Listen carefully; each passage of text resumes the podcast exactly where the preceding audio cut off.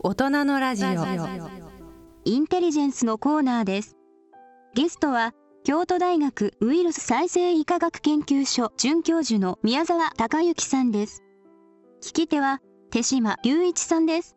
なおこのインタビューは7月15日に収録したものです。本日は京都大学のウイルス再生研究所の宮沢研究室でお話を伺っています。宮沢先生よろしくお願いいたします。まず冒頭から先生が一番あの力を入れて主張しておられるえウイルス研究というのは動物から人間に至る非常に幅広い分野で行われて大変多岐にわたっている。その中で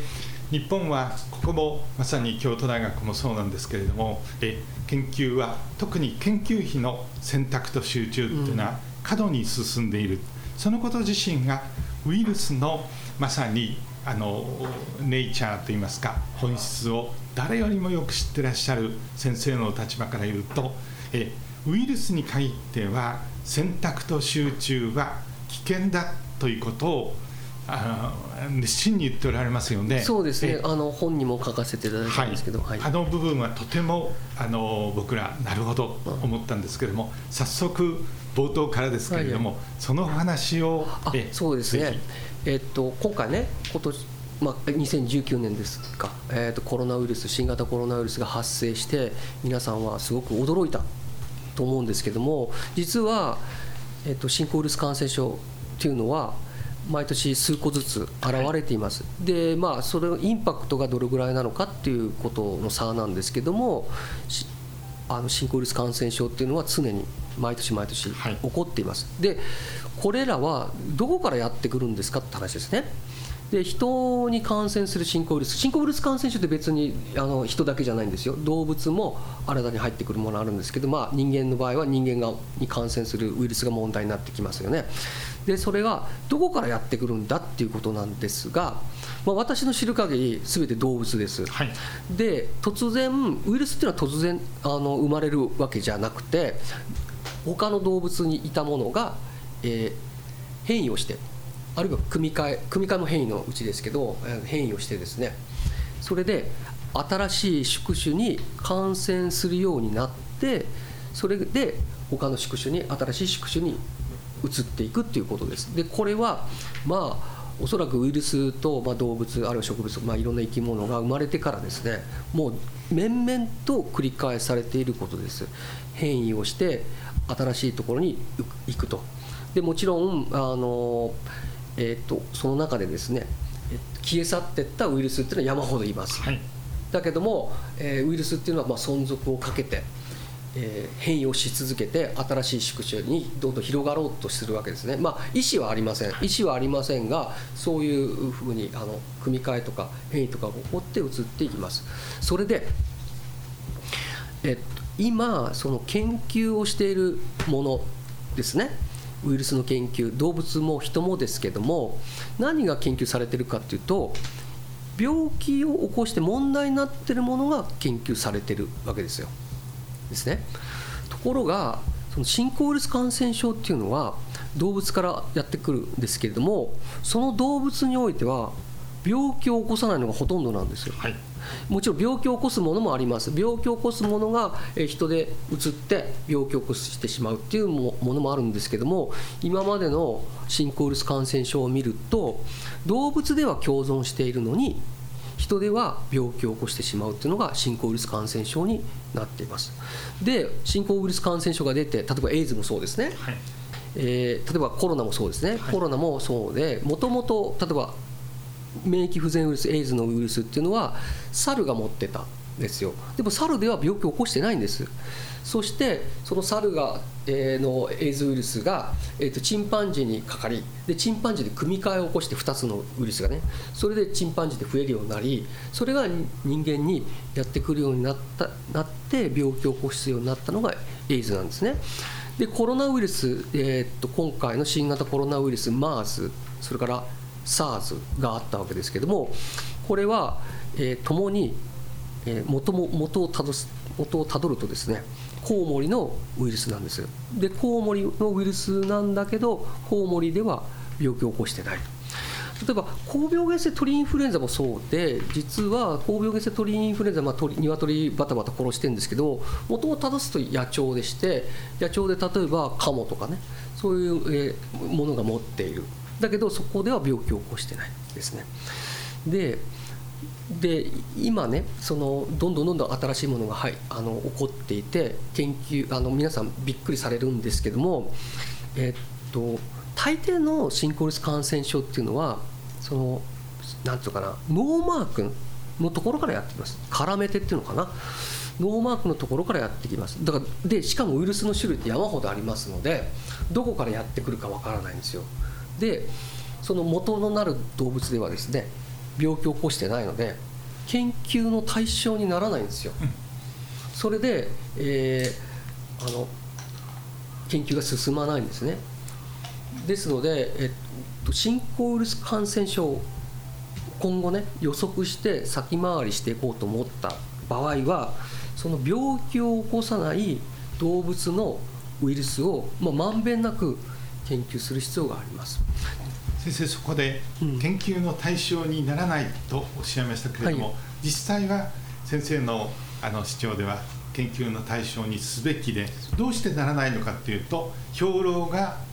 ない。そうです。つまりお金がつかないので本来ならば研究しておくべきなんだけれどもえそのことが事実上研究に手をつけることができないこういうふうに受け取ってよろしいんでしょうか？そうですね、えっと、SARS がね、はい、出た時に同じような考えがあって、はい、一時期研究室ついたんですよ。あの世界的に、まあ、日本ではあまりつかなかったけど、はい、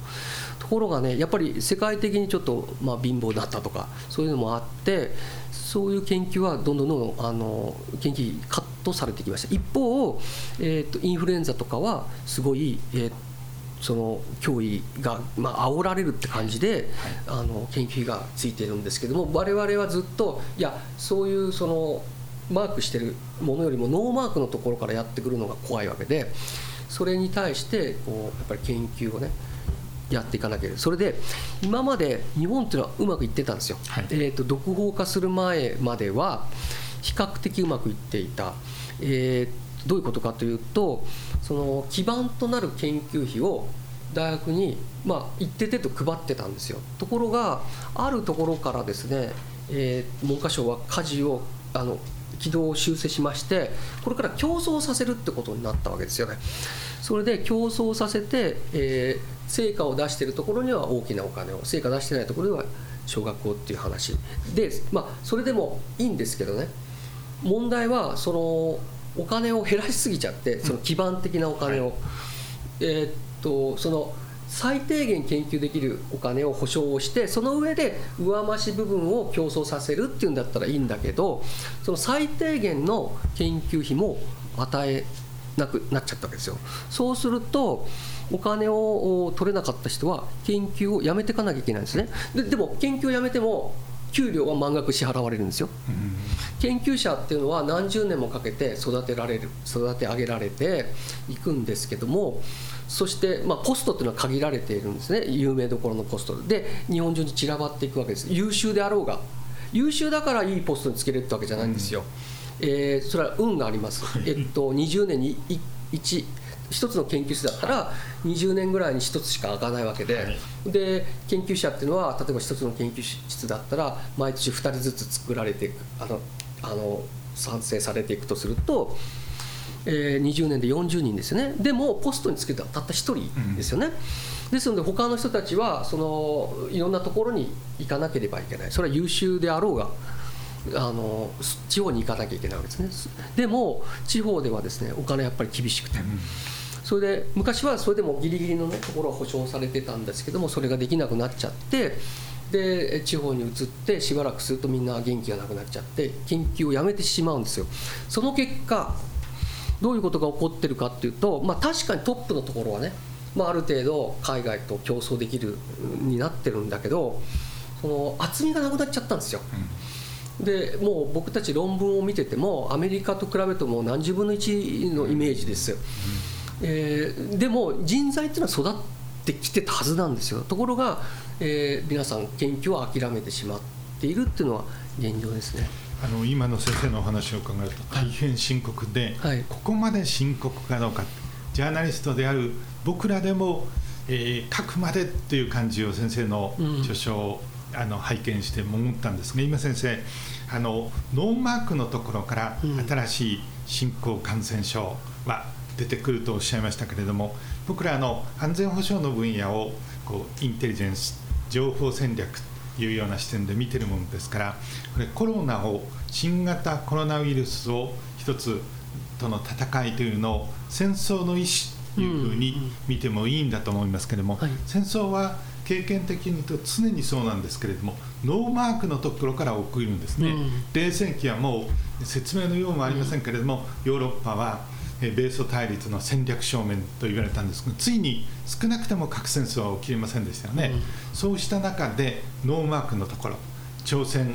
あの半島で熱戦がさらにゲリラ戦という形でインドシナに大規模な常に戦争っていうのはノーマークのところから起きてくるっていうのは、うん、僕らジャーナリストですから前線にいてそう思うという点で先生は今度あのコロナウイルス以外のつまり新しい新興感染症の戦いっていうのはノーマークのところからっていうのはとても僕らはその点で納得ができるんですね、うん、ところがそのノーマークのところをえ注意をしながらなぜならば安全保障の要点っていうのは想像すらできない事態をこそ想定しろ、うん、Think the unthinkable というふうによく言いますよね、まさにそういう分野でいうああ先生のおっしゃる通りなんだというふうに、つまり今いくらマークをして選択と集中で新型コロナウイルスもしくはその変形のところで予算をこれ予算獲得できますよね。今だったら文科省も予算つけるんだと思うんです、はいはい、あのですけれどもそれ以外のところにはえ構造的に予算がつかないという仕組みが出来上がっているとすれば大変なことですよね。そうですね。えっとえっと研究者は予算がないと生きていけないので、はい、えっとその予算がつくテーマにどんどんどんどん流れていきます。はい、だなので今いろんな研究者がコロナにダーッと流れていて、うん、今まで研究してたテーマを全部捨ててきてしまっています。うん、だけどそ今まで研究してたテーマがテーマのウイルスがですね。えー、今度の新興感染症新しい新興感染症になる可能性もあるし全くノーマークのところから出てくる可能性もあるわけですよ。でも経験的に言うとノーマークのところこそそうなんです。ノーマークのところから来ますしその分そのやっぱり、えー、研究者が少ないのでやっぱりそれのその知識がある人専門的知識とそれから技術がある人が、えー、限られてしまうのでえー、後手後手に回ってしまうとですね。今宮沢先生大変興味深いことをおっしゃって研究者は予算という米がなければ生きていけないと言うんですけれども物理的に見れば地方のしかも地方では尊敬されるポストでえ何々大学の教授っていうこれは先生の定義では生きてることにならないわけですね。なぜならばあのフロンティアで研究をしてないので、ポストつまり給料をもらっている講義もしているかもしれない。地方での地位もあるかもしれない。しかしこれを宮沢先生はあの生きている。本当にあのなんていうのか生き生きとあの暮らしを立てている研究者とはお呼びになってないわけですよね。いやあのもちろんね教育っていうのも大事で、うん、あの研究以外で教育であの生きていくんだっていうのがあるんですけどやっぱり僕はあの、まあ、日本の大学は研究も教育も両方やっていかないといけないと思っていて、えー、とそれがあの地方においてはですね研究を切り捨てなきゃいけない事態になっているっていうのは大変憂慮すべき問題でこれはねおそらくまあ、ウイルス学だけじゃないんじゃないですか？あのいろんな産業でやっぱり産業っていうのは新しいものをクリエイトしないと産業生まれてこないんですけどもやっぱりその裾野が広くないと、えー、新しい技術っていうのはやっぱりあの予想してないところで新しい技術とか新しい発見とか革命的技術っていうのが生まれてくるわけなので、それは広く浅くこうやってでそこから光ったものについてはお金を投資するっていうのはあるんだけどそのそのベーシックな部分はギリギリ残してあげないと無理ですね。例えばね、えー、地方の獣医大学で、えー、その基盤的経費ってどのぐらいだと思います？えっと、昔はね東京大学とかだって一つ研究室500万円くれたんですよ。で、まあ、それで、まあ、ある程度研究はできるわけですよね。ところが地方に行くと30万とか10万とかあるいはゼロです。先生帯広畜産大学にありましたよね。僕らどどさんこだからよく分かってるんで実にいい人材を出すんです。そうですそうです。だけれどもあの同じような状況。非常に厳しい状況厳しいでいいんですか？厳しいあの厳しいあもちろんねあの僕が帯広畜産大学に行った時にもう優秀な先生結構います。もちろんね。すごい華々しい研究成果上げてやでかなり、えーと、苦労されてお金を集めてもう本当にあの死に物狂いでやっていらっしゃいました、あのまあ皆さん誤解し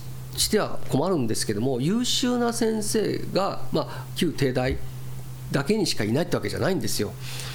あのいろんなところにいろんな優秀な人がいてもちろん旧帝大を出た人が地方にも行きますし地方の大学であの上がっていった人も優秀な人は山ほどいます。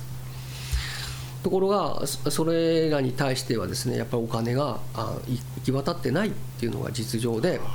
それが、えー、大学のね、えっと、ここ2005年から急落しましたよね日本の大学の地位地位っていうか世界的な、えー、論文の数とか。研究力っていうのが、あのまあ、グラフから見ると急降下なんですよ。で片や他はずっと上に上がっていくという感じでもうどんどんどんどん格差が広がってしまっているっていうのはこれはもうまさにですね選択集中の失敗だったと思います。若干それの危機に気づいていないのはノーベル賞というのはそういう意味では大変悪い役割を果たしていると思うんですが、日本で次々にとか毎年のように言いますよね。しかしあれはえあの山中先生のケースはやや例外なんですが大抵は半世紀さらにもっと前に出たチーズをっていうんですからあれは昭和の御代の話なんですよね。ですから、えー、あのノーベル賞が今あのもらっているということとそれから日本が学術的に非常に高い位置世界のリードオフマンであるっていうのはほとんど関係がないとそうですね。いいぐらいの。そうですね。私たちが、えーと、若い頃はまあ、中国とかは、まあ、日本に追いつくまで50年はかかるだろうと思ったんですね、うん、ところが今学生に聞くと中国にはかなわないってみんな言います。で僕もそんな感じです。もう桁が1桁2桁違いますよね。かけてるお金が、うん、人材の数もものすごいです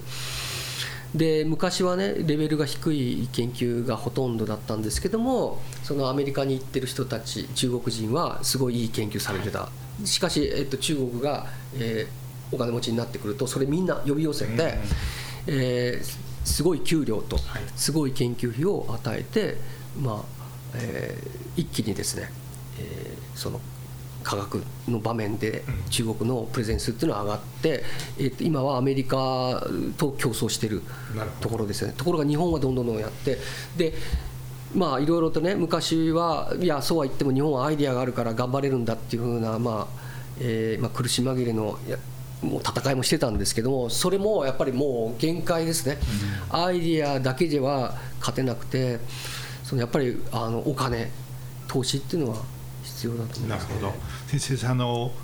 先生が言っている今ノーマークのところこそ心せよというところにちょっと戻りたいというふうに思うんですけれども、はいはい、私ども安全保障の分野でこうインテリジェンス、はい、情報というのをあの見てる立場から申し上げますと先生のおっしゃることなるほどというふうにつくづく思うんですね。うん、それはあのインテリジェンスっていうのは単に膨大な一般情報英語で言いますとインフォメーションですよね。その中から事柄の本質を示すようなエッセンスを選り抜き分析しそれを調達してその意味を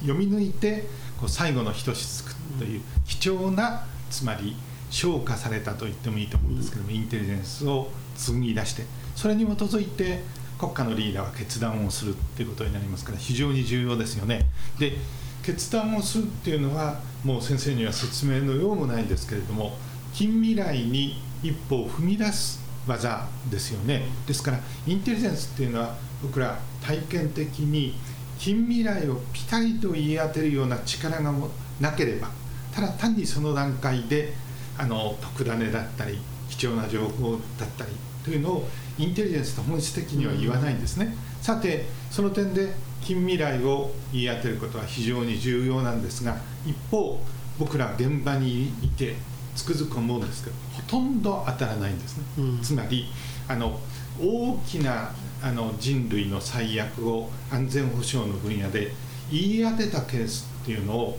お前、えー、言ってみろと言われても多分言えないですね、うん、真珠湾攻撃もそうですよね、うん、日米戦争が起こることは分かっていましたよ、うん、しかしピンポイントでパールハーバーに行っての誰も、えー、予想してない、それから9.11テロ事件もそうですよね、ある時アメリカが標的になっていたことは僕らも知っていました。やがてアメリカ本土がっていうのもかすかに知っています。しかし飛行機を使った自爆テロでワールドトレードセンター、これかつてやられてるにもかかわらず予測できませんでしたよね。このことから分かりますようにあの未来の最悪をピタリと言い当てるっていうのがインテリジェンスのエッセンスなんですけれどもね。失敗するんですよ、成功例が。ほとんどない。あの9.11事件の後イギリスの空港がやられそうだっていうのはあの時の蓄積があったんでかろうじてっていうのは、例外的には少しあるんですけどないんですね。それで先生のご著書を読んでてなるほどと思ってここに伺ったんですけれども、ピタリと言い当ててることがどれほど難しい。つまり、え新しい新興感染症っていうのは意外なところから来るいうことだとすればどうしたらいいのかっていうことで当たらないもんですからインテリジェンスの関係者はですねあんまり当たらないのでこうしたんです。あのシナリオ分析とか予測っていうんで、うん、少なくてもこういう分野であの近未来でいうと4つとか5つえシナリオを書いてみて、うん、札をこう貼ってみる、うん、そしたら当たらずとも遠からずでこうそんなに意外なことは逆にまた起こらないということであれば、どっかこれに近い事象が起こる、もしくは起こりそうだっていう時にそこにこう集中していくっていうことになると、これあの一般的なシナリオ分析の手法っていう、これだと全部に札を貼ってますから、あの当たりますよね。逆に言いますと、えー、競馬の馬券で、えー、8頭立て8頭全部に単勝馬券を貼ってれば必ず当たるんですね、よくあの予想屋さんで全部買ってそれで当たった、また次も当たったっていう手法があるんですけれども、そういうふうにしてということなので先生の本を読んでいますとあこれに近いのかもしれないと、つまりピタリと当たるいうことは難しいと意外なところから新たな新興感染症が襲ってくるというとやっぱりかなりの数の札を貼っておいてそれはあの幅広く備えておかなければいけないという趣旨のことを先生おっしゃってるんですけれども、ね、とても似てるんで、うん、今日あのお話を実は伺いに来たのはあ宮沢先生言っておられるのと体験的にインテリジェンス、うん、情報戦略の世界で起こっているのと同じだというふうに思ったんで、ぜひお話を伺えるあのあの僕たちは獣医なんですね、はい、お人の医者とは違うんですけども、まあ、獣医は面白い職業でして、まあ、ありとあらゆる動物を扱います。もちろん、えー、伴侶動物犬猫以外に、まあ、あの産業動物なんですけどもそれ以外に、まあ、エキゾティックアニマルそれから野生動物って扱って、はい、でウイルスに関する限りはもういろんなパターンを知ってるんですよ。うん、もうあの人のウイルスを見てる人は信じられないようなことが動物では起こっています。でえー、っともちろん広く浅くなのであのそんな深くはないんだけどもこの場合はこういうこともあったとで例えばコロナもあった時にあのコロナの感染するウイルス獣医でもいくつもあるのででこういうパターンこういう要はね猫のシナリオ猫のコロナウイルスに近いシナリオになるのか牛のコロナに近いシナリオになるのか鶏のコロナに近いシナリオになるのかあのワクチン戦略にしてもねそういうそれから強毒性なんで強毒になっていくのかとか弱毒化していくのかとかそういうのがいろんなパターン知ってるんですよ。で、まあ、どれが当たるかわからないんだけど、パターンをたくさん知ってるっていう意味では僕獣医はあのウイルスに関しては強い。ですよそれでさらには、えーと、そのパターン知ってるのと同時にですねどういうウイルスが我々の環境中要は人と接する環境中ねにどれだけいるのかっていうのを本当は調べなきゃいけないんです。っていうのは、えっともともと病原性がないさっき言った家畜のコロナっていうのは病原性があるコロナなんですよ、はい、ところが病原性がないコロナもたくさんいてでそれも網羅的に調べる必要は本当あるんです。で昔はそれができなかったんですよ、うん、ところが今の技術はものすごく革新しましてその昔はね病気があって病気が発生しました。それで病原因を調べる。でどうもウイルスっぽい。じゃあウイルス探せって話になって何年もかけて探してでそこから、えーと、ワクチン作ったり対策今その遺伝子解析技術っていうのとコンピューター解析技術っていうのがもう格段に進みまして。網羅的に一気に調べることができるんですよ、昔は、えっと、例えば病気が見つかってウイルスが見つかってでそのウイルスを取って全配列調べるのに5年10年かかったことがですよ。今は1日とか2日でできちゃうんですよ。あのしかもそれが昔は、えー、15年ぐらい前にできた技術なんだけど昔は高かったけどかなり今安くなってますので、一気に調べることが可能なんですよ。ですので私が言いたいことはそのいろんな動物の例えば糞便とか、えー、それから、えーまあ、血液とか調べてどういうウイルスを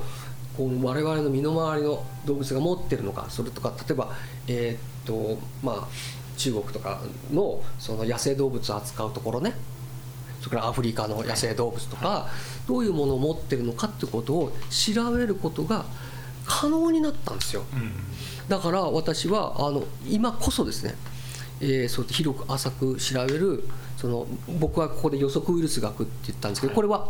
私が作った用語ではなくて、えー、っと HTLV1 あの人成人 T 細胞白血病を発見した日沼先生ここの昔の所長が発見したものが2003年にね、えー、SARS が出た時にこれからはあの発生してるウイルス病に対して対策を打つんじゃなくて予測をして先回りしろって言ったんですよ。これが予測ウイルス学なんですそれだと先生前に今危険だおっしゃっていた選択の選択と集中の真逆ですね。真逆なんですよ。特にお医者さんでないですね。動物のことも非常によく知っている獣医出身の先生のような研究者がたくさんのパターンを知っている。そのそういう研究者に幅広くとわみをかけてもらってえ研究をしていただくっていうのが、まあ、大げさに言うと国家の安全保障にもです、はい、そう考えていいんですか？あのそうです。えーと、皆さん、今回の件でね、新型コロナって分かったと思うんですけど、これやっぱり安全保障なんですよ、うん、まさにね。で、日本というのはやっぱ安全保障苦手でして、そうですね。えー、そのウイルスを扱う、ね、施設もね、そのバイオセーフティーレベル BSL4 がずっとなかった。たわけですよ、それで診断すらできなかったんですよ、でサンプルを海外に送ってこれがそのウイルスだってことを調べることをやってたわけ、はい、それでじか日本でもね BSL4 を導入しなきゃいけないってことでその人材を育てなきゃいけないってことでたくさんの人がですねアメリカとかヨーロッパそれからオーストラリアとかに行って研修を受けていつでも BSL4 の施設ができたらそこで働けるようになった。ところがもう何十年もできなかったんですよ。で住民の反対運動ですね。うん、でそれまあえー東京の富山ですか？新宿の富山。それから、えーえっとえっと筑波の理化学研究所にあったわけですけども、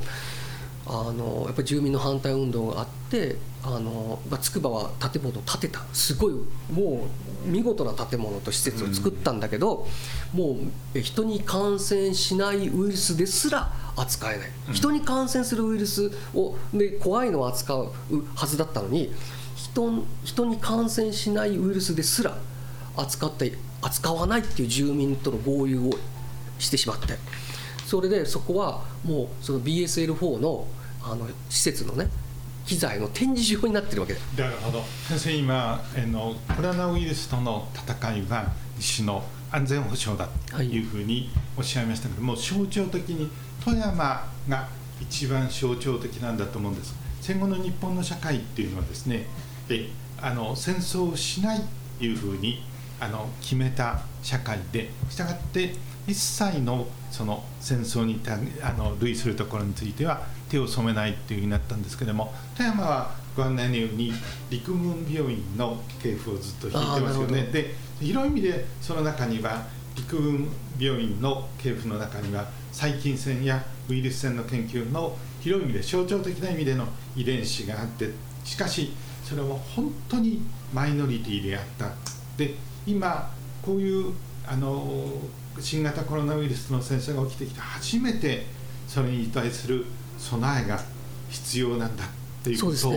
身をもってまあ、あの直弁をしてるわけです、ね、あのそれとにちょっと関連するんですけどね、うん、昔あの、まあえーと、梅田大阪の梅田で変な熱梅田熱っていうのが流行ったんですけどもこれハンタウイルスだったんですよ。うん、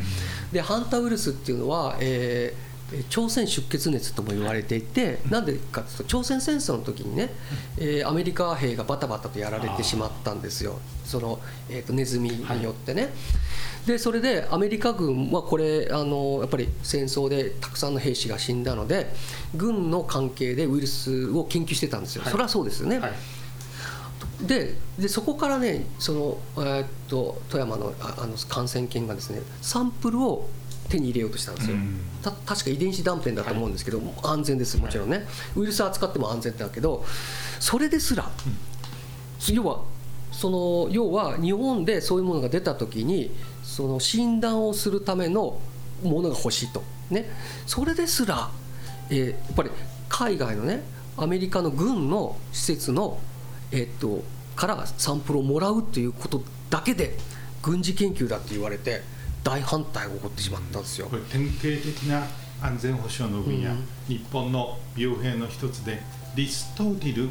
のパシフィズムと僕ら言うんですけれども、歪んだナショナリズムはえー、いただけないですよね。しかしあの歪んだパシフィズムもやっぱり非常に危険だっていうのを典型例だと思うんですね。うん、その点で先生さてあの今回の新型コロナウイルスの点ですけれども、うん、えー、あの SARS が MERS が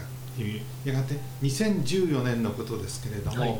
雲南省の洞窟の中のコウモリでその糞を採集していた中国人の作業員6人が、うん、えー、重い病気にかかる。そしてそのうち3人が亡くなりますよね。その時に真っ先に出かけていったのは、えー、あの武漢にありました P4 研究所のスタッフ、うん、それであの遺伝子を解析してみる。ということになりますでその時のあの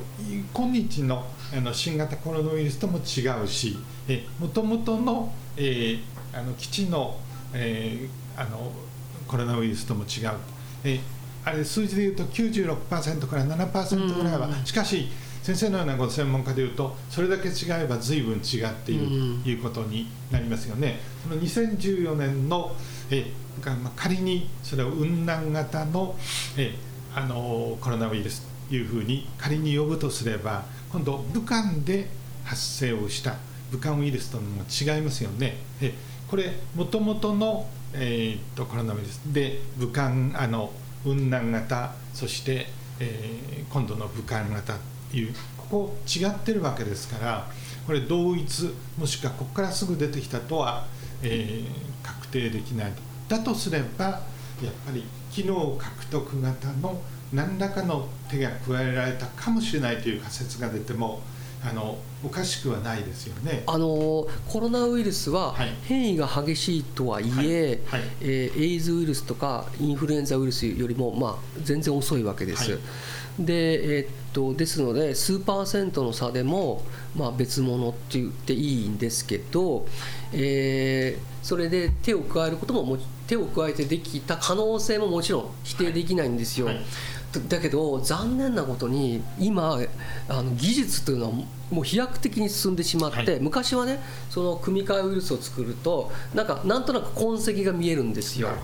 ところ今痕跡を全く隠して、えー、ウイルスを合成することが可能です。それで、えー、比較的な比較的そのそのまあ高度な技術じゃなくても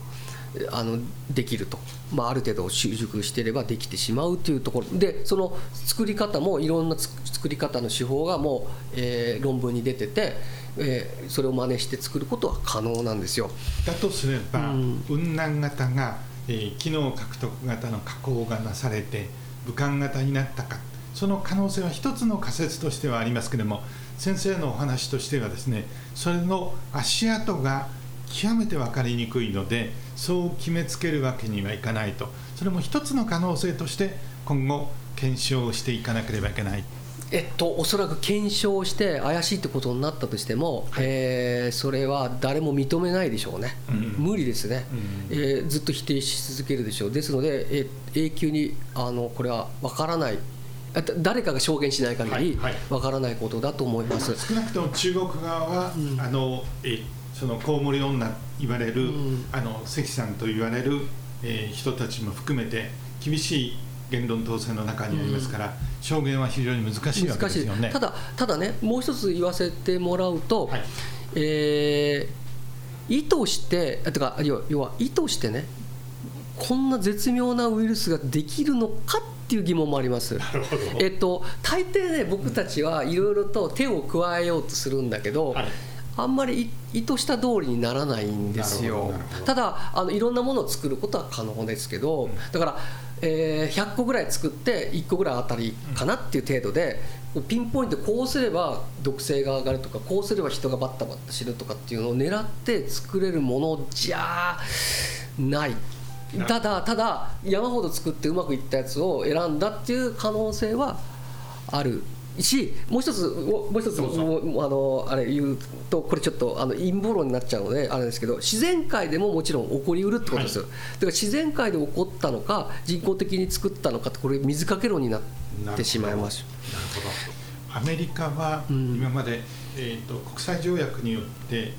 細菌戦ウイルス戦を戦うことが禁止されたと、うん、一応建前では、うん、あの旧ソ連もロシアも含めてあのその建前は守っていると。しかし一方で相手が約束を破ってウイルス戦を仕掛けてきた時にはあのウイルスあのワクチンも含めて対抗手段がないといけないのでその研究はなされていたといううんそうね、そういう意味では日本よりもはるかに世界の実装に近いところにあったと思うんですね。そ、ね、れからあのファウチ博士も、うん、そういうことはあの、えー、政策のそして情報の中枢におられてるから知っていてその点であの国立のあのウイルス研究所ファウチさんが聞いていたところはちょっと前まではあの機能獲得型の研究というのはかなりしてましたよね、しかし当然のことながら、えオバマ政権の時にそれは危険である、ある意味で当然ですよね、そういう指摘が出て、えーと、ほとんどやらない。やる場合も極めて厳格な、えあのプロセスを踏んで、まあ、事実上止まったと先生言ってもいいんだというふうに思いますけどしかしどこかで研究者ならばやりたいと言って、これあのちょっとファウチさんだけが悪者になっているしすぎる嫌いがあるんですけれども少なくとも研究費と NPO を通じた研究員はえ武漢に流れていったわけですね。で武漢でやっていたのは事実で、うん、でその点で広い意味でアメリカの納税者のえ税金が武漢で使われてもしそれが本当にえ武漢研究所から外に漏れたとすれば大変なことで中国だけではなくてアメリカも、うん、えあの共犯というふうになってしまいますから、ね、もうその点でも先生つくづく今回のことは複雑に複雑を極めたという感じがしますけど、ね、どうでしょう？そうですね、うん、あのまあね今ね技術が革新があってそういうものが容易にできるようになってしまった、うん、ということでもうもうそれはね、えー、と実は、えー、と9.11の頃だったかな、はい、えー、と炭疽菌テロがあったじゃないですか。僕らだって取材に行く時に、あの一応注射をしてあれもねただでさえやる気がないのであの注射をしたらだるくなってね本当に危険でした。あの渦中に僕はいましたはい、であの時から言われててそのまあテロ生物テロですねそれから僕らが警戒して獣医として警戒したらアグリテロなんですよ、はい、で口蹄疫巻かれたら一貫の終わりなんでね、はい、で巻くのなんて簡単じゃないですか、はい、だって人間にはかかんなくて家畜だけを殺すっつったら簡単にあの自分は安全にあのテロができちゃいますよね。でこれをかなり警戒しててでそれをねやられた時にね 先ほど言ったけどちゃんとした研究機関がないんですよ、でそれは大きな問題で、えー、っとやろうとしてるのは例えばえー、っと科学警察研究所とか、まあ、そういうところがやってると思うんですけどもそれじゃ全然能力足りないんですね。で本当にそれもちょっとあんまり考えたくないことなんだけど考えなきゃいけないんですよ。でここの本にも書いたんだけどね、はい、えっと、猿が猫のパルボウイルスでバタバタ死んだっていうのが流れて、はい、っていうか論文が出たんですよ、はい、ところがその続報も消えちゃったしそれをウイルスを手に入れようと僕やったけどコンタクト取ったけどダメだったんです。それはなぜかというと中国人民軍のねその施設だからダメなんですよ、うん、だけど彼らはその霊長類に感染して霊長類バタバタ殺す猫のウイルス持ってるんですよ。でこれ極めてねあの有識事態で僕たちはそれを知る由もないんですよね。その内容を。でそういうのもあってで、まあ、なかなかねだだってそのそういうウイルスを手に入れちゃったらこれこれ軍事的に利用可能じゃないですか、まあ、そういうことも考えてね、えー、っと僕たち、まああのまあ、僕たちはそんなテロを起こすような国じゃないんだけどそういうことを起こされてしまうっていうことは常日頃から考えとかなきゃいけないし。でも備えのためには先生の方がいらっしゃらなければいけないんですけれどもあの広い意味ではアメリカの CDC にも、うん、ペンタゴンの傘下にあるんですけれどもこれあのメリーランドに研究所があって、これは国防総省のつまり、ね、感染症のインテリジェンスセンターには、お医者さんや先生のように動物にしましい軍医さんやでインテリジェンスの専門家もいるんですね、うん、ところが日本は国立感染症研究所には皆さんお医者さんはいるけれどもインテリジェンスの研究者っていないんですよね、ですからもうそういう時代はほぼ終わりにしなければっていうのは僕ら現場で見てて思いますね。そうですね、それをあまあまあ、日本においてはおそらく省庁の壁ですかね、うん。はい、があってできない。例えば、えっと、長崎大にね BSL4 を作るって言った時にいや動物からやってくるわけだから動物のウイルスも研究できなしなきゃいけないと、はい、ね、それから、えー、口蹄疫とかいうのもあるから、はい、そういうのもね対象にしていかないといけない。せっかく BSL4 という施設を作るならばそれをあの全体でねこう医学だけじゃなくて、獣医学それから薬学全部含めてね、やることをやろうで僕評価委員だった、はい、評価委員なんですよ、はい、それでそういうことを提案したんだけどやっぱりねその文科省農水省厚生省の壁があって縦割りでできないって言うんですよ。どうしてもね。それじゃダメですね。大きな課題がありますね、うん、ここで先生あの中でちょっと差し込んで伺おうと思うので極めてあの初歩的な、うん、普通テレビだとこう図があるのであれなんですが、うん、先生非常にご説明が こんなことを言うのもなんですけども明快で明晰で分かりやすいのでちょっとラジオであのご説明いただきたいんですが、はいはい、一般の方で言うとレトロウイルスっていうのは何なのかっていうのはいくら説明を聞いてもみんなリスナーの方は分かりにくいというふうに言うので、うん、先生あの簡単でいいのでレトロウイルスとはちょっとご説明いただけえーと、私があのずっと何十年も30年以上も研究しているのは、はい、レトロウイルスというものなんですね、はい、で私が最初に研究したのは成人 T 細胞白血病で要は人の白血病です、はい、で、えー、それはレトロウイルスっ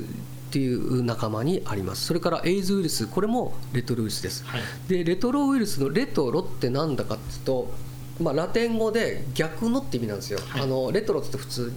皆さん古いと思うかもしれないけど古じゃなく古いんじゃなくて逆のという意味なんですよ。じゃあ何が逆かっていうと,、えー、と情報遺伝情報からタンパクっていうのは、えー、と流れる方向が決まっていて DNA からメッセンジャー RNA、はい、伝令 RNA になってそこから、えー、と翻訳されてタンパクになるわけですよ。DNA で RNA ちょっと聞いたことないかもしれないんだけども要は DNA ってすごい一続きのね安定した長い、えー、あの紐状のものなんですよ。でそれからタンパク質直接できないです。タンパク質っていうのは、タンパク質作る工場っていうのが細胞の核の外ね細胞質っていうとこにあるのでそれ全部持っていくことができないので設計図は DNA にあるんだけどその設計の手順書ですね。手順書をコピーしてね必要なとこだけコピーしてでそれを工場に持っていくんです。それがメッセンジャー RNA コピーされたものがメッセンジャー RNA, RNA です。それで、えーと、DNA から RNA RNA からタンパク質であのものが作られていくウイルスもそうですね、はい、でレトロウイルスはこれあの RNA を遺伝情報として持ってるんですけどもその複製要は自分の子供を作る自分の同じものを作るコピーを作るコピーっていうかあの子孫を作るのに一旦 RNA を DNA に変えるんですよ、はい、そしてその、えー、細胞の中の核の中にある DNA に書き加えちゃうんですよ。書き換えるんじゃなくて書き加えるのね。情報を足しちゃうんですよ、はい、情報を足して、えー、っとそこからあのウイルスを作ってくるんですね。普通のウイルスはそういうことしないんです、えーと、ウイルスが入ってくると、えー、そのウイルスの情報だけがこう勝手に増えてであのタンパクができてっていうことをやっていくんだけどレトロウイルスは一旦書き込むんですよ、はい、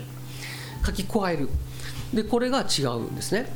で、えーまあ、それが例えばえーと、エイズウイルスだったらリンパ球とかにかかってリンパ球だけに起こっていたらその人が死んじゃえばね死んでしまうとそのリンパ球も死んじゃいますので、えー、そのこの世からなくなります。ところが、えー、レトロウイルスはまれにですね生殖細胞に入っていきます、うん、と生殖細胞に、えー、書き加えられちゃうんですよね。はい、ね。そうするとえーと、生殖細胞から卵子と精子ができます。そしてそれが、えー、受精して受精卵になります。でそこから個体ができます。私たちはこういう複雑な体をしていますがもともとは受精卵1個から生まれてきたわけですよ、うん、でその受精卵の段階でてか受精卵の元の精子卵子の段階で情報が書き加えられると、うん、そこから生まれてきた受精卵そこから生まれてきた個体ね子供っていうのは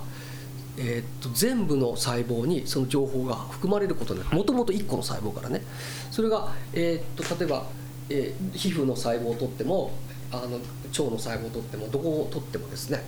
えー、ウイルスの情報が入り込んでしまうっていうってことですね。それが起こってしまう。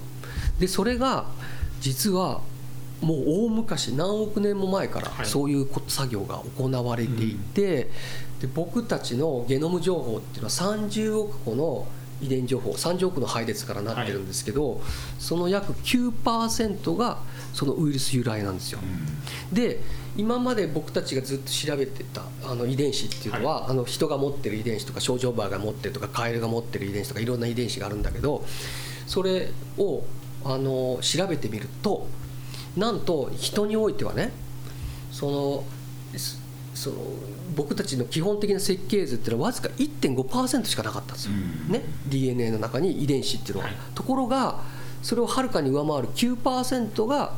レトロウイルス由来だったんですよ。だから僕たちの体のどこをとっても古代のねウイルス由来の情報が詰まってるわけですよ。でそれが分かったのが2000年ぐらいの話でで当時はそれの意味が分からなかったったんですよ、うん、なんだこれやった話ですよね。なんでそんなもんが。てか多くの人たちはたまたま入っちゃったからたまたま存在しているだけでしょっていうことだったんだけどそこから進んだ研究は驚くべきことで、うん、なんと僕たちの体の構造を変えてしまっているってことが分かったんですよ、うん、構造をね、はい、要は進化に関わってるってことが分かった。それが、えー、と皮膚もそうです。皮膚もそうなんだけど一番よく分かったのが、えー、と胎盤ですね胎盤が大昔のウイルスによって、えー、作られそれからどんどん進化してきたっていうことが分かったんですよ。で今はもういろいろな機能に関わってるっていうことが分かっていて皆さん、えー、ご存知の iPS においても、はい、えー、レトロウイルス古代のレトロウイルスが関与してるっていうことも分かってますし。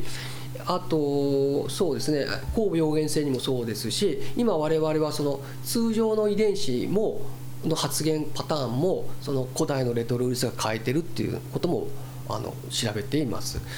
ですので、え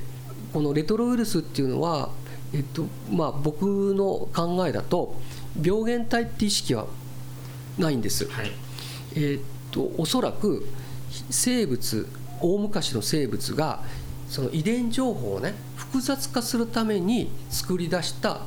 まあ、ツールなんですよ。うん、でえっと、複雑化するためにはねまず最初遺伝情報を増やさなきゃいけないんですよ、はい、で最初はすごく遺伝情報少なかったんだけど、はい、それを2倍4倍とか8倍とかにこうデュプリケートというか倍化、はい、倍化させることによって遺伝情報を増やします、そうすると遺伝情報を増やすと1個が2個になりますよね。で2個でなんか変異が入って壊れてもあのもう1個生きてますから、潰れることはない、でさらにうまいこと変異が入れば新しい機能を持つかもしれないってことですねね、それであの進化してきたわけ。でその次 DNA を飛ばす、うん、あのあるところの DNA をピョーンって飛ばすことができるようになった、はい、これをトあのトランスポジションって言うんですけど、はい、DNA 型のトランスポジション。これカットペーストなんですけど遺伝子がポンとく、はい、えっと、トウモロコシの種の色がねあのちょ違うやつがありまして、あれがあれでできてるんですよ、でその次に生み出したのが生物が生み出したのはコピーペーストなんですよ、ここの元の部分を残しておきながらコピーして、それをさっき言った逆転写ね。あのあとレトロの力で逆にして DNA にしてあの組み込んでしまう、はい、えっと、カットペーストからコピーペーストも思いついたんですよ、これが、えっと、レトロトランスポゾンってやつです、でレトロウイルスはそれを細胞から飛ばすようになったんですよ、飛ばすようになると,、えーと、1個の細胞から違う細胞に行きます、はい、それから1個の、えー、動物からまた違う動物に移ります、うん、さらには種が違う動物に移る。でこれが飛ぶ時になんと面白いことに周りの近傍の遺伝子も運んでしまう時があるんですよ、うん、そうすると、まあ、遺伝子のシャッフルが起こるわけですね。でどんどんどんどん複雑化していくわけです。ですのでえっと、私の認識としてはレトロウイルスというのは病気を起こすものではなくて遺伝子構造ゲノム構造を複雑にするためのツールだったと。これがレトロウイルスということですね、うん、でそれによって僕たちはどんどん複雑化して、はい、なおかつ環境が変わるとそれが活性化してあのどんどんどんどん複雑の方に持っていくっていうことが分かってきた、先生今あのメッセンジャー RNA と言われましたそれは今新型コロナウイルスのワクチンにとっては、とても重要な考え方ですよね、はい、そこのところのつまり先生レトロウイルスの研究者として今、えー、あの国民が全部打ってるさまざまなワクチンがありますけどそれを作り出すいうその仕組みを簡単で、えー、っと今までのワクチンっていうのは、まあ、生ワクチンと不活化ワクチンね、はい、殺したワクチンがあります。で生ワクチンっていうのは弱毒化したやつであのゆっくり増えるようにしたっていうのは、まあえー、そういうワクチンです、はい、でその他のワクチンは不活化ワクチンあるいはコンポーネントワクチンとかあるんですけども、はい、そのタンパク質を打ってたわけ、ところが、えー、1990年ぐらいにその設計図である DNA を打ってもいけますよっていうことが分かったんですよ。それが DNA ワクチンなんですよ。これはかなり大きな発見。それを実えっとまあ、考えついたのは大きいんですかね、まあ、原理的にはできるって普通に分かりますよね、はい、でそれを DNA をあのマウスとかに打ち込むとちゃんと免疫がつくっていうのが分かって、うん、で一世を風靡したんですよ、はい、で私も実は1994年にグラスゴー大学に留学した時はその研究で回りました、はい、で論文も書いてます、はい、ところがちょっと欠点がありまして、はい、その DNA だとそのそこ打ったところの細胞に入りますよね、入って、まあ、設計図からメッセンジャー RNA ができてタンパク質ができて、それでワクチンになるわけですけどもタンパクができてね、ところがその DNA がその細胞の DNA に組み込まれてしまうんですよ。あの頻度は低いんですけど、そうするとその組み込まれた細胞ががんになっちゃったりするわけですよ。なので安全性を担保することが難しいっていうことになって、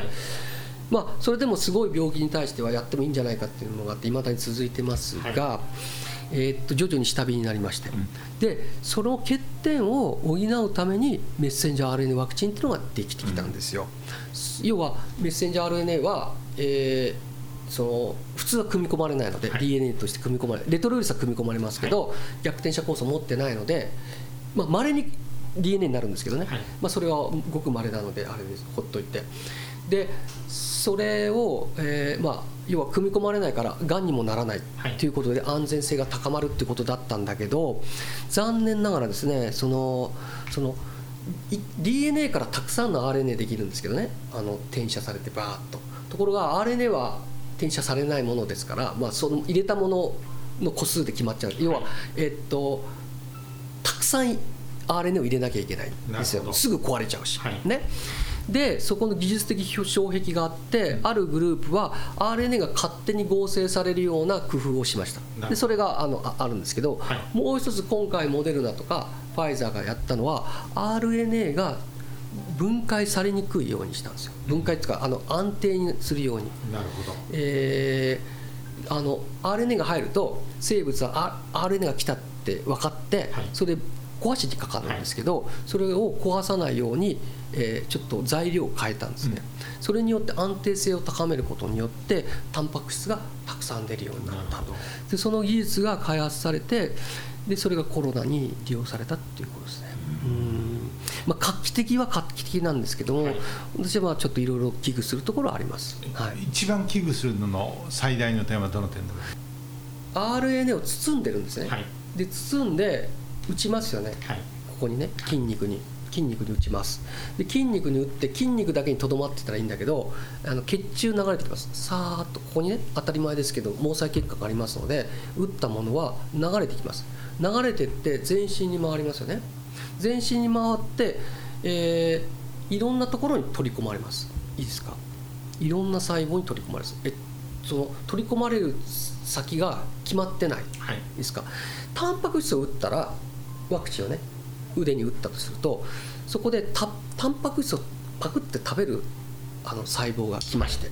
でそれが食べてくれてで粉々にしてそれであの抗原提示ってこういうあの部品のねウイルスが来ましたよって言ってはい。抗原提示して免疫が誘導される。だけど今回はいろんなところに流れていろんなところに入っていくわけ。そうするといろんなところで、えー入ってってこんなウイルス来ましたよって提示するわけね。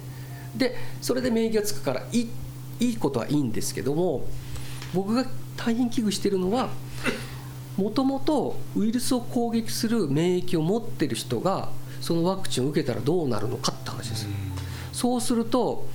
その免疫を持ってるわけです。よ、はい。その感染細胞を攻撃したりウイルスを攻撃する抗体を持ってるわけね、あとウイルス感染細胞を攻撃する抗体を持ってるわけ。そうすると、えー持ってたとしたら要は、わえっと、ワクチンを打つ前にウイルスに感染して知らないうちにリカバリーしちゃった人回復した人が打っちゃった場合あるいは今ワクチンを3回目打とうとしてるじゃないですか、そうすると免疫持ってるわけですよ。でその人たちがあのワクチンを受けた時に、えーいろんなところでそのウイルスのタンパク質が出てきます、ね、体。で今問題なのはタンパク質自体がびあの毒性あるんじゃないかっていうあの血栓作りやすいんじゃないかっていう、えー懸念があってこれは問題なんだけど私が考えてる問題はそのそこにいろんなところに取り込まれていろんなところにウイルスのタンパク質が出てるとはい。免疫はタンパク質だけを見てますのでそれがワクチンを取り込んで、えータンパク質を出しているのかあるいはウイルスに感染してタンパク質を出しているのか区別できないんですよ。そうすると攻撃仕掛けちゃうんですよ。そうするとあの体の至る所で、まあ、あの細胞あの細胞ワクチンが取り込まれた細胞が殺されていきますでどこに入っていくのかっていうことが問題で最近の情報だとね、まあ、肝臓とか脾臓とか、まあ、血液が集まりやすいところに行きますよね。だけど懸念してるのは卵巣がさ第3位とかに来てたので、うん。ちょっと嫌だなというところです。あの他にも血管にも取り込まれる可能性がありまして血管に取り込まれますと血管が攻撃されますよね。で皆さんワクチンってここが腫れてるっていうのはここが多分攻撃されてるんだと思います、はい。でもここが攻撃されてる分にはね別にそんなに対して怖くはない。けどいろんなところでいろんなところが攻撃されてるとどういうことが起きるのかそれで治験っていうのははい。あのその何にも感染してない動物にワクチンを2回打って治験してる。あるいは、えーと去年の夏の段階で皆さんがウイルスに感染してないところで治験してるじゃないですか、なので、えー、っと免疫を持った人がワクチンを打った時の危険性っていうのは誰も知らんのですよ。なるほど。なので何が起こるかわからないっていうところなんです。でもう一つの危険性はこれコロナウイルスの一般的な危険性として、えっと、コロナウイルス皆さんね抗体によって治ってると思ってるかもしれません、はい、ところが、えーまあ、猫の世界では抗体が悪さをしてワクチンの開発ができないんですよ。で MERS の場合も抗体が悪さをして、えー、病気を起こしているっていうのが分かって SARS の場合もそういう可能性がある。で SARS 古物今回の新型コロナはどうなのかっていうことは、えー、今のところソファソーグッドなんですよ。はいはい、えー、要はドンピシャのものがあの抗体ができて、うまく戦ってるんですけどもところが変異株ができた時にえっと、それをそのウイルスを攻撃できなくなってしまう、うん、ね、で攻撃できなくなるとその効力が弱まるじゃないですか。で効力が弱まるだけだったらいいんだけど、逆に寝返っちゃうことがあるんですよ、えー、っとその効力がないワクチンが悪い抗体に化けたりするわけ、それからワクチンを打つと一定程度悪い抗体もできちゃうんですよ、もちろん自然感染でも起こるんですけども、ところが自然感染ではなんか知らないけど生物は察知してるんじゃないかと思うんですけど、抗体があんまりできないようになってるんですよ。でワクチンを2回打つと自然感染よりもはるかに高い抗体レベルができます。それで人々はねこれはいいんだと言ってるんですけども今はいいんです。ところが変異株ができた時にどういうことが起こるかっていうのがわからない。それから今日本ほどの、えー、医療先進国でありながらまあこういうワクチンができる潜在力を持っている国って、まあ、数カ国言っていいと思うんですけど日本はそうだったんだけど現実に今自前のワクチンがないですよね。それどうしてあの作れなかったのかということと、はい、もし少し遅れてきた、えあの参入者として作るんだったら今先生塩野義とかいくつかもう作りかけていますけれども、うん、本来日本はそのフロントランナーにならなかった、うん、だとすればどんなワクチンを作るべきかっていうご提言はありますか？えっ、とですね、はい、えっ、と日本の技術力がすごいんです、あの基礎的な技術力、確かに落ちましたけど、それでもやっぱりすごくてで、いろんなワクチン、先進的なワクチンを作る能力はあります、あったんです、はい、あった。ところが、えっと、今まで僕らもそうですけども、いくら作っても認可はされませんでした。うんえー、とどうしてもその新しい新新しいタイプのワクチンを作ろうとすると、はい、前例がないということで、うん、全部、えー、と安全性が厳しくて却下されてしまうんですよ。うん、ね、でじゃあどうやったら認可されるかというとアメリカがとか他の世界がやりだしたら認可してもいいよって話ですよ。うん、ですのでいくら、えー、新しいタイプのワクチンを作っても、はい、永遠に認められないので、もうみんなしらけちゃいました。あのそれでもうそれでもワクチンを作りたい人はアメリカに権利を売るんですよ、はい、それでアメリカでやってもらってで次日本に輸入するって形にしないといけない。でそういうのがもうずっと続いていてワクチン会社の方も先進的なワクチンを作ろうという思いはなくなってしまっちゃった。たんです、うん、だけど基礎的な研究者っていうのはもう天才がいまして、はい、いろんなあのワクチン先進的なワクチンを作ろうとしてあの実際、えっとね、ワクチンっていうのは皆さん作るのが大変っていうんだけど、えっと、試作品を作ることは比較的楽です。はいえー、ですのですがハードルはどこにあるかっていうと認可を取るところにハードルがあるんです。じゃあ国の仕組みっていうところに行き着いてしまいますよね。そうですね、えっと、要は欧米がやらないと先進的なこと許さないっていう風潮があるのでどうしても新しいものは作れないんですよ。今度のコロナとの戦いでそこは変わるきっかけになると思いますか？ならないでしょ。うなってほしいんですよ、うん、なってほしい、えっと、日本でもね、うん、えっと、いろんなところで先進的なコロナのワクチンを作ろうとしています、しかし、いいですか、試作品を作るのはそんなにお金がいらないんだけど、認可を通すには莫大なお金がいるんですよ。でそうするとその企業もバックアップしなきゃいけないし、いないしいけない。だけど、まあ、企業とっても資金力がそんなにない。本当だったらそれを国がね援助して日本産のワクチンをあの推し進めるべきだと思う。で実際僕がずっと期待してた三重大学のねワクチンで、これが僕が一番本命だと思ってたんだけど資金なんでもう挫折しました。この前新聞出てました、うん、で、えーまあ、そういう三重大学の簡単にご説明あ三重大学は粘膜ワクチンです。粘膜。僕があの IgA を誘導した方がいいと、うん、あの発症予防よりも感染予防だと。抗体を誘導するんだったら IgA を誘導する方が理にかなってでしょ？って話ですね。で、まあ、塩野義は塩野義で工夫してくると思うんですけども、まあ、どこまで効くかですけどもね、うん、だけどやっぱりこれはねやっぱりあの特例を設けっていうか、えっと、今までハードルが高すぎた。もうそれで僕あのそのワクチン会社の方のそのその最新最先端のワクチンを作ろうとする気力がなくなっちゃった、うん、で我々もなくなっちゃった、うん、あのもうやっても無駄だと。もうあの日本初の先進的なワクチンっていうのは日の目を見ない。ということでなんかあの戦う威力が失われたみたいな感じですね。先生ウイルス学者になったことについては悔いはありませんでしょう？いやそうでもないそうでもないですどうしてですか？いやあの私はもともとね植物をやりたかったわけ、はい、で、えっと、ちっちゃい頃の夢は、はい、あの私が小さい頃はですね飢饉が飢饉っていうかあの人口が増えすぎちゃって、ね、食料になるとローマクラブですね、ね、でまああれはまあ嘘だっていうことだと思うんですけど、はい、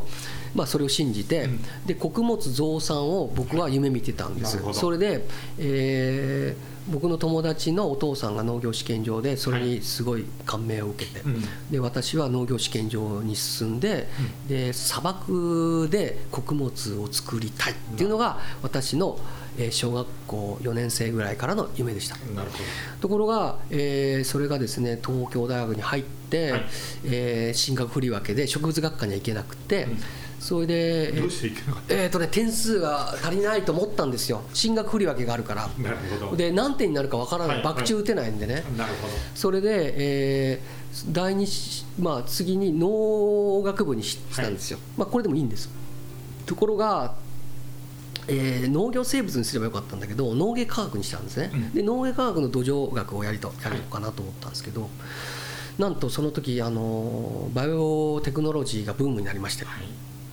農芸科学の点数が一時的にボンと上がったんですよ、それで僕0.2点差で落とされて、それで10位になったんですね、で10位になってすごく落ち込み、えーまあ、泣いてたんですけども、えーゼミを取ってた時にウイルスのゼミを取ったんですよ。でそこからウイルスを学んででさらにそこから免疫を学んでで免疫をすっごく面白くなって免疫オタクになったんですよ、それで先生に「すいません免疫もやりたい」って言ったらじゃあ10位でもいいんじゃないのって話で10位に行ったんですよ、うん、そしたら10位に行ったらなんと、えー、免疫やってなくて、うん、緊急やってなくて騙されたってことになったんだけど、はい、それであの東大の医科研にちょっと潜りで行って潜りっていうかまあ行ってでそこで研究を始めたのが成人 T 細胞白血病なんですよ。でそこからウイルスに入りました。しかし私としてはまあ植物にもシンパシーあるし生物学がやりたかった。んですね。でもそういう新しい研究で僕ら外から見てる限りではあの今あの医科研から生物研に移った女性の甲斐先生っていうのがいいですね。えあもう獣医さんっていうかですよ。ね。そういう分野で僕ら北海道なもんですから帯広畜産大学のからあの出てくる獣医さんってねす僕ら牧場サラブレッド、うん、すごくいい人あのっていうか、うん、優秀な人が多いのを僕ら体験的に知っていてそういう意味では研究者でお医者さんって本当にあのね、はい、僕は帯広畜産大は2年だったんですけども、はい、大切なことを学んだんですよ、うん、であの時私サイエンスっていうねあの一流誌に出たわけですよ、はい、それで鼻高々だったんですね、で自分は教授になれると思ったんですよ、うん、まあ若くしてね。ところがあの時言われたのは宮沢君ね、うん、そんな論文書いたって、ね、英語で論文書いたって、畜産の人たちは何にも役に立たないよと、ね、あのここは帯広畜産大学だよ。と、ね、あのちゃんとね役に立つ研究をしろと。衝撃を受けました。私は大学っていうのはもう論文を書いてればいいところだと思ったんだけど、やっぱりそのやっぱり役に立つ研究っていうのをやっていかなきゃいけないと人のね。ででウイルス学なんて最たるものじゃないですか。うん人々が困ってたら、ウイルスに困ってたら手を差し伸べなきゃいけないんですよ、ところがね多くの研究者はその出世競争に使ってます、それは本当にいけないことだと思います、今回やらなきゃいけないことは、いいですか？ウイルスの研究もやらなきゃいけないんだけども分かってるウイルスの知識でこれかなり防げるんですよ、うん、要は頭でこのコロナウイルスっていうのは撃退できる部分もあるわけ、はい、感染力がべらぼうに強いってわけじゃないわけ、はい、感染経路が特定できたらそれを遮断すればいいわけですね、うん、で獣医っていうのはそれ得意なんですよ、はい、獣医っていうのは治療ではなくて予防なんですよ、うん、でさらにはコスト計算が非常に重要で、えー、とこれの、えー、や予防をやった時とかいくらかかっていくらあの儲かるんだって話ですよね。で僕たちはもうあの貿易要は貿易予防の貿易のプロなんですよね、うん、でで今回コロナウイルスが出てきた時まあいろいろ研究なかなかできなかったんだけど研究たとえできなかったとしても、うん、いいですか、はい、啓発啓蒙で啓発でこれはあのかなり助けることができると、うん、えっと、経済も止めることは必要ない。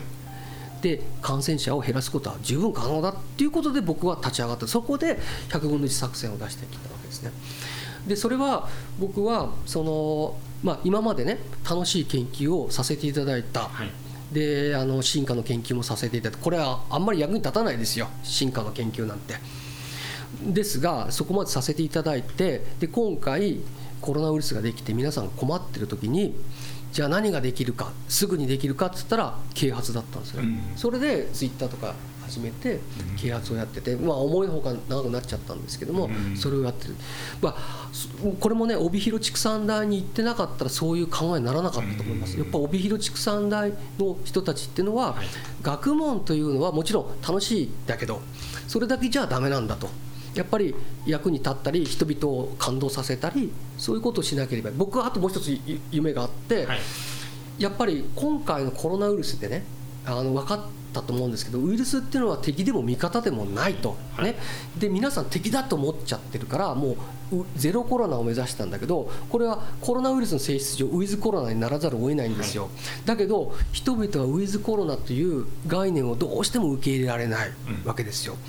で私はこのあの本でね、言いたかったことはあのもちろんウィズコロナをやらなきゃいけないんだけども、えっと、そのためにはウイルスっていうのは単なる悪者じゃないと、うん、いいとこもたくさんあって、えー、っとそれを僕たちは享受してるんだっていうことをね知ってもらいたかったんですね。それを知ることによって皆さんの心が変わっていき、うん、えー、あの事態は好転するんじゃないかっていうことで書きました。もう一つもう一つあって実は、えー、と私は京都大学レジリエンス実践ユニットっていうところにも属しています。要は強靭化ですね、はいまあえーえっと、その社会を強靭化する。この中に自然災害というのが入ってます。で自然災害の中にウイルスも入ってるわけですよ。で私たちはあのそれの中で、まあ、ウイルスを研究してるだけじゃなくてそういろんな災害を研究してます。太陽災害火山、はい、でこれも実はウイルスと関係してるんですけど、まあ、それも研究するとですねさまざ、まなね皆さん気づいてないかもしれないんだけど文明がなくなってしまうぐらいの災害っていうのはまあ、1万年に1回ぐらいは起こり得るっていうことなんですよ、それはもう、えー、生物学を学べば、えー、生物学っていうのは生物、まあ、いろんな災害が起こってどういうふうに生物はなっていったかとかね。それから、えー、氷河期がいつ来てとかそういうことを学んでると分かるわけですよ。で人々は僕はね今回のコロナでね、まあ、過剰反応したんだけどこんなのね正直言わせると、まあ、長い、まあ、歴史の中で人人類の歴史の中でもうもう些細なことなんですよ、うん、もっともっと大変なことが起こりますよと。えっと3.11ですか、はい、3.11も大変だったけども、うん、あれも長い歴史で見ればそんな大きなことじゃない。で、えっと、富士山の大爆発もこれもまあ大きく、えーと、富士市がやられてしまうってこと、まあ、東京が機能不全になるってことも大きな問題だけどもこれも大したことない。南海トラフもすごいんですけどもそれをはるかにしのぐような災害っていうのは、えっと、定期的に起きてるっていうことですね、うん、それからあと,、えー、っと大昔と今は全然状況が違っていてえっと、電気がないと暮らせない。それから電子マネーがないと暮らせない状況になってるんですよ。ところがこれもすごく脆弱です、うん、えー、っと100年に1回あるいは1000年に1回規模の太陽風がドカンと来て地球を直撃すると、えー、1000年に1回ぐらいですとおそらく、えー、中緯度地域のですね、えー、電気が長期間えー、もう何ヶ月ひょっとしたら年単位なくなることになります。それは何でかというと電磁誘導でねあの電気が流れて、オーロラが来てね、はい、であのタービンが溶けてしまう。でこれを、えー、その保護するためにはその要は天文でねえー、と太陽がバーンと爆発してこっち来るぞってことを即座にキャッチして。で1日半ぐらいあるのでその間にあの電気を遮断すればいいんですよ、うん。うん、でこれをアメリカはやろうとしてるやったのかな？分かんない。何兆円でできるって、はい、日本はまだなんですよ、うんうん、ですのでもしもその太陽風がね地球直撃したら日本はもう全電源喪失があるわけですよ、うん、それから、えーと、もちろんサテライトですね、はい、衛星。も、はい、あの電子部品がやられてしまって全部吹っ飛んでしまうわけですよ、うん、ですのでそういう危機っていうのはもう身近にあるんです100年に1回っつったらああさって起きるかもしれないですよ、うん、でなのに対策っていうのが取られてないんですね、それをずっと僕らは、え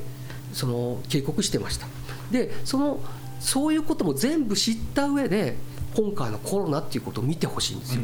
どの程度の危機なのか、うん、その危機のその定量をちゃんとやっていただければ冷静にねこれ対処できるんですけどもなんかこの全然その危機のレベルを知らないでしょ？もっとすごい危機とか山ほどあるのにそっちにも目向けないでしょ？でそういうことに気づいてほしくてあの本の最終章はもう全然しっちゃかめっちゃかになってるわけ。太陽の話とかそれから生殖技術の話とか iPS の話とか。だけど伝えたかったのはそこです、うん、えー、人々の心を変える。それからもっとすごい危機っていうのは人間あるんだよと、うん、たまたまねこれ今見えてる姿この京都の市街見えてますけれどもこれは本当にあのたまたまですよ。あの本当にこんなもんあと何百年したらなくなっちゃう可能性もあるわけ、うん、こんなのあの本当はないんですよ、はい、それをね気づいてほしい。もっと人間というものがもう自然の中で生きてるんだっていうことをねあのしっかりと認識してほしいっていう気持ちもありました。本当今の文明っていうのはたまたま1万年間ぐらい地球は平穏無事だったんですよ。ところがもう1万年2万年3万年とか4万年とかになるととてつもない火山も爆発してますしいろんな災害起きてるんですよ。地震も。それも知ってほしい、うん、もう本当に今はラッキーなところであの生きてるんだけどこのラッキーもあの幸運もですねいつなくなるかもしれないということですね、うん、そしてそれに我々それいうことが起こったとしても人類というものはまあ、いずれはなくなってしまいます、うん、なくなってしまうんだけど、うん、なるべく長く存続してほしい、はい、だってこんな素晴らしい生き物ないわけですよ、うん、芸術とか、音楽とかね、まあ、美術とか。はい。でこれはなるべく未来英語言ってほしいので、まあ、大きな打撃を受けるかもしれないんだけどもう一回立ち直ってほしいと思っているのでそれをあの皆さんに警告したかった。で今ねその科学者たちはもう一回文明を失われた時に今の文明をどうやって伝えなきゃいけないんだってことも考えてます。真剣にね。だって LSD とかあのハードディスクがあったところで読み取れる技術がなかったらあの次の文明は引き継げないでしょ。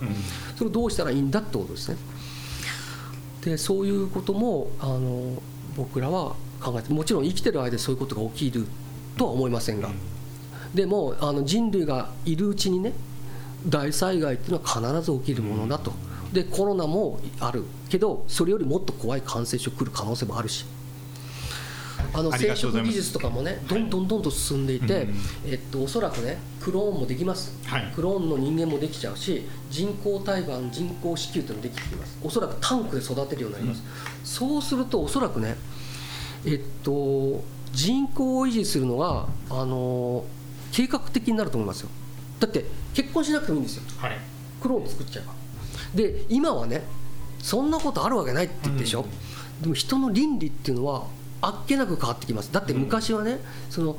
人工授精の子供を試験管ベイビーってどうなんだって言って今普通に当たり前のようにやってるじゃないですか、うん、で、えー、っとそういう技術が生まれた時におそらくあのね最初はね子宮がない人とかに要は子供ができない人をやってたあのやると思うんだけどじゃあ子供ができない人は楽に子供が作れるのに、えっと、子供ができる人はなんでこんなリスクを負わなきゃいけないの？って議論になっておそらくなし崩しになります、ね、そうするとおそらく、えっと、人間っていうのは人間が自分で作ってコントロールする時代が来てみんなで、えっと、その育てるのが今はそんなことあるわけないと思ったけどそれが当たり前の世界になります。すると家族っていう概念は崩壊するでしょうと。ね、あのでさらにはですよあのもっと遺伝子改良してもっと強い人間に作ったりとかそういうことになるんでしょうね。でそれを僕はいいのかっていうのを問いたかったんですよ、うん、そうそういう未来っていうのは僕見えちゃうわけです、うん、iPS だとそうですよ、うん、iPS も本当にいいのかちょっとよく分かんないですよ、だって人々がね120歳まで生きちゃったらどうなるんですかって話。定年何歳？100歳、そしたら活力が失われますよね。そういう世界でいいのかっていうのは、えー、思ってまして、まあ、それを考えるきっかけになっていただければとありがとうございました。またこれをご縁にいろいろぜひ教えてください。ありがとうございます